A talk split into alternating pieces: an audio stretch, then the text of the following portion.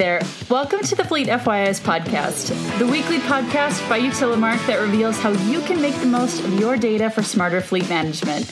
My name is Gretchen, and every week you'll hear from me or some of the industry's finest in candid conversations that will not only shed some light on over two decades worth of fleet data insights, but also some of the industry's hottest talking points and key metric analysis with the aim to help you better understand your fleet from every angle. But before we begin, if this is the first time you've heard our show, thanks for stopping by. I'm so glad you decided to come along for the ride with us. But I've got a quick favor to ask you. Once you finish today's episode, if you could take a few minutes to leave us a review on your favorite podcasting platform, we would really appreciate it.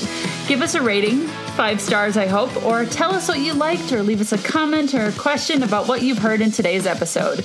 If we haven't yet covered a topic that you're interested in hearing more about, let us know. We would be happy to go over it in detail in a later show.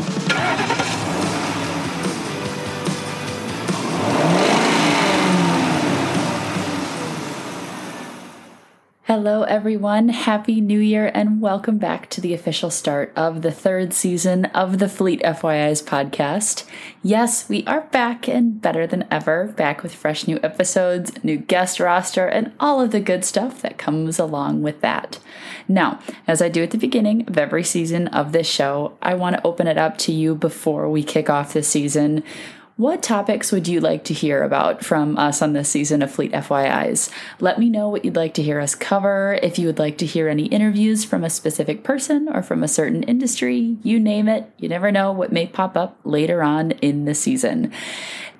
Anyways, today's show is an exciting one. We are talking all about winter range. We all know that range decreases in the winter regardless of the vehicle type, if you drive an internal combustion engine or an electric vehicle. This boils down to fuel mix and composition and decrease in battery life due to the necessary powering of all vehicle accessories, think heating and cooling, etc. But why is that? And exactly how different is the range in the wintertime between these two vehicle types? Because we all know that this is one of the main concerns that a lot of people have when they're considering the purchase of an electric vehicle, whether it's for fleets or for personal use. Now, when it comes to vehicle range, operating in what are considered to be suboptimal weather conditions ha- has an inevitable and rather significant effect. Now, this includes both extreme cold winter conditions as well as scorching hot summer temperatures. For those of you that live in warmer climates, you know that it's not just ice that can make the road slick. All my Memphis and uh, Nashville folks, I'm looking at you. but the cold just so happens to be a common argument against adopting electric vehicles as cold winter temperatures can affect battery performance and decreases range significantly. What a lot of people don't point out, however, is that cold weather has always affected range in internal combustion engines as well. Air has higher density the colder it is, so naturally driving at high speeds in the winter increases the drag on your vehicle, using up more fuel more quickly in both internal combustion engines and also energy in terms of EVs, because we all know EVs don't have fuel unless you're driving a hybrid. Now, low temperatures can also cause tire pressure to decrease, which increases rolling resistance in all vehicle types, doesn't matter the energy or fuel source here. And these are just a couple of the ways that extreme winters can affect both electric and internal combustion engine vehicles, just off the top of my head. So, in my mind, that brings up the question why is the impact on internal combustion engine vehicles range not brought up nearly as often as, ooh, EVs don't do well in cold weather? What should I do about it? As a fleet manager operating in colder climates, it can be worth comparing the effect of low temperatures on both your EV and ICE models, and it can even help in making decisions regarding the best vehicles for your fleet, as well as, of course, taking action to maintain optimal range despite your low temperatures. Let's dig in.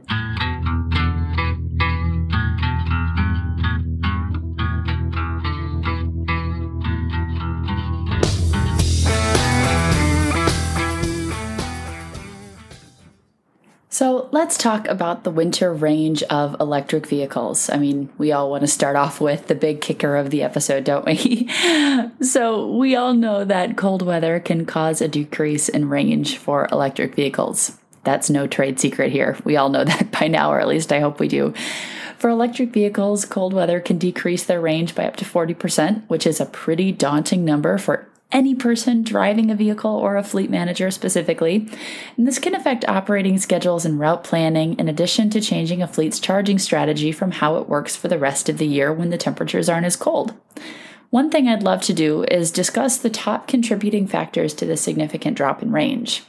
Now, first up, we have in cabin climate control. So, we're talking about your heating and your air conditioning and all that sorts of good stuff there.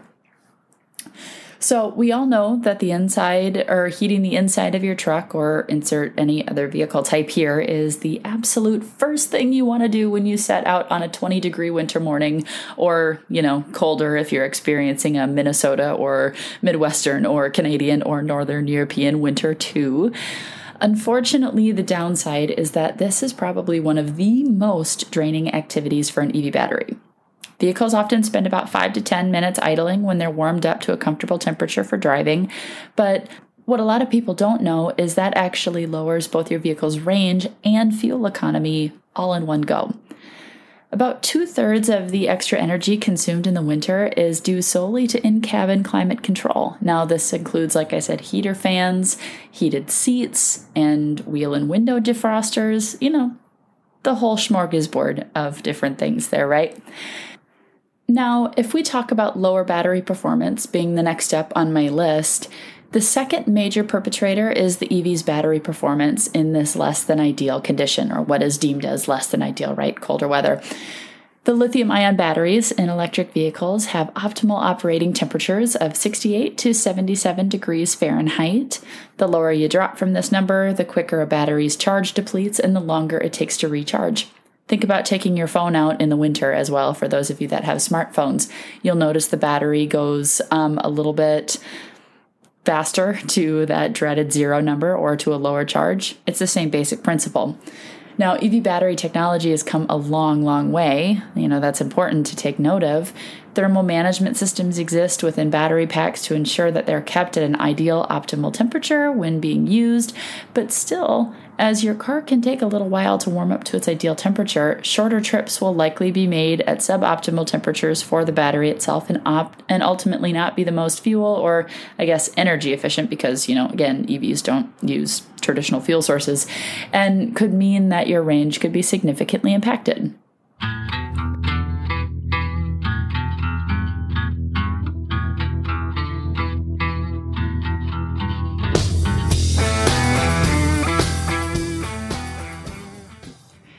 Now, for their counterpart, let's talk about the winter range of internal combustion engine vehicles.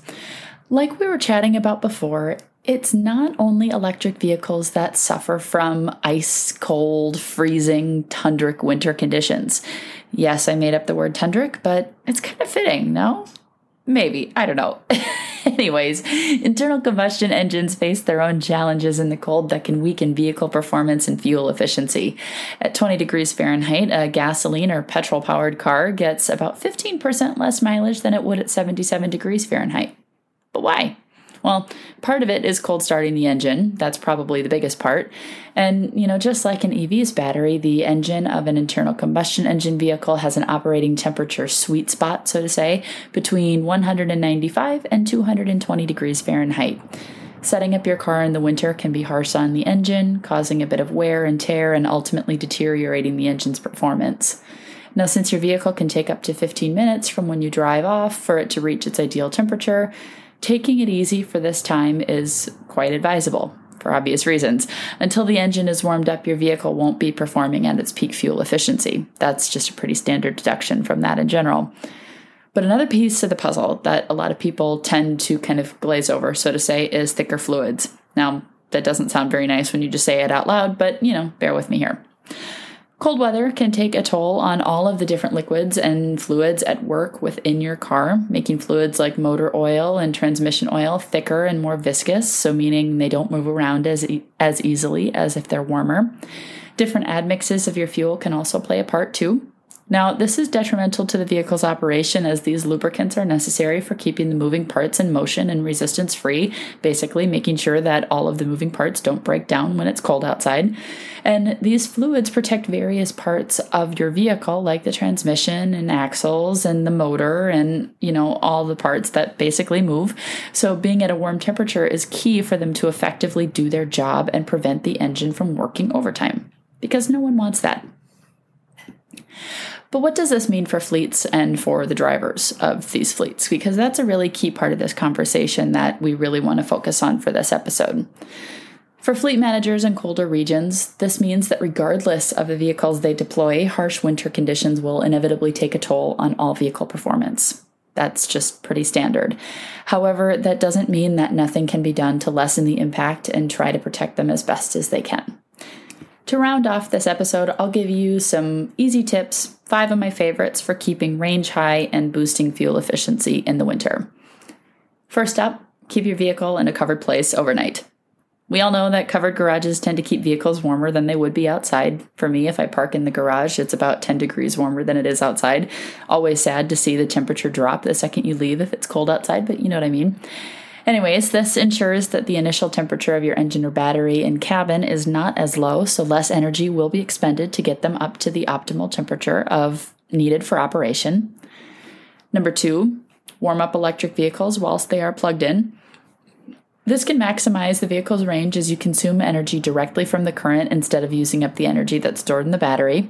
Especially since EV batteries take longer to charge in the cold, you won't want to be using your precious range on warming up your car. Number three, and this kind of goes without saying, is avoid idling when you're warming up your car. Uh, for internal combustion engines, vehicles heat up much quicker when they're being driven, believe it or not, rather than sitting and running and going nowhere. This means leaving your car in park whilst it warms up is heating it up at a much slower rate, and it actually burns a lot more fuel, which can cost you not only in you know money, but it also can be not so great for the environment too. Driving off whilst it's still cold might be uncomfortable at first, but when you think about it, it'll actually reduce your fuel costs, your emissions, and the time to warm the cabin up overall. So, really, it's kind of a win win win, so to say. Number four, combine short trips in the winter. We all know that a cold engine burns more fuel as it's not performing at its optimal temperature. Combining various short trips in the winter into one longer trip can minimize the time spent driving with a colder engine, and this will protect your engine, number one, and two, number. Uh, and number two, it's a little bit late when I'm recording this, but number two, it will lower your fuel consumption overall, which is also a good thing. Now, my last tip for you is be mindful of in cabin heating usage. I know, I know it's tempting to leave heated fans blasting to combat the harsh weather outside, but this is actually the greatest contributor to rapid fuel consumption, even though I know I'm guilty of this because I'm the type of person where in the winter I love a warm car. I just, I do. I have the fans on 90 degrees almost all the time, and I shouldn't. Um, but instead, don't be like me. instead, get your vehicle to a comfortable temperature and then take advantage of the seat and wheel warmers if your vehicle has them. These features actually save energy and work to effectively heat you up instead of the entirety of the cabin, so you know you're not sweating, but you are comfortably warm.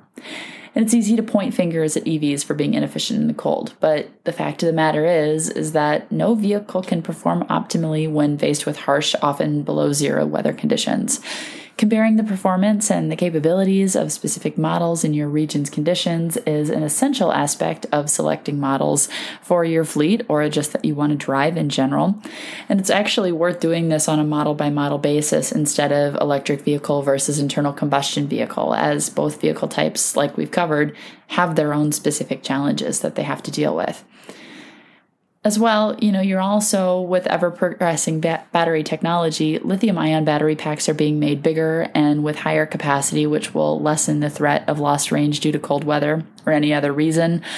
Promising future technology and smart tricks for boosting fuel, fuel efficiency or energy efficiency, if your tongue doesn't tumble over syllables like mine tends to do, can help managers really get ahead of winter range issues and range anxiety and not let it take them by surprise, which is also a very good thing.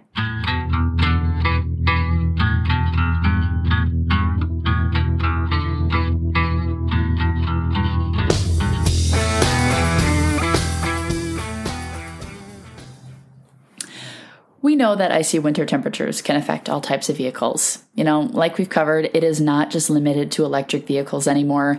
Well, actually, it never has been limited to electric vehicles, but I want to hear your thoughts. Have you ever been concerned about the range of your vehicle in the winter, even if it's not an EV? Let me know. Send me an email, tag me on LinkedIn, use the hashtag UtilimarcFleetFYIs, or you can even go the old fashioned route and send me a carrier pigeon if you so desire. Whichever way you want to get in touch, I am looking forward to hearing from you as always. And also, again, if there's any topics you'd like to hear covered in this season of the Fleet FYIs podcast, you know the drill and you know where to find me. So until next time, ciao.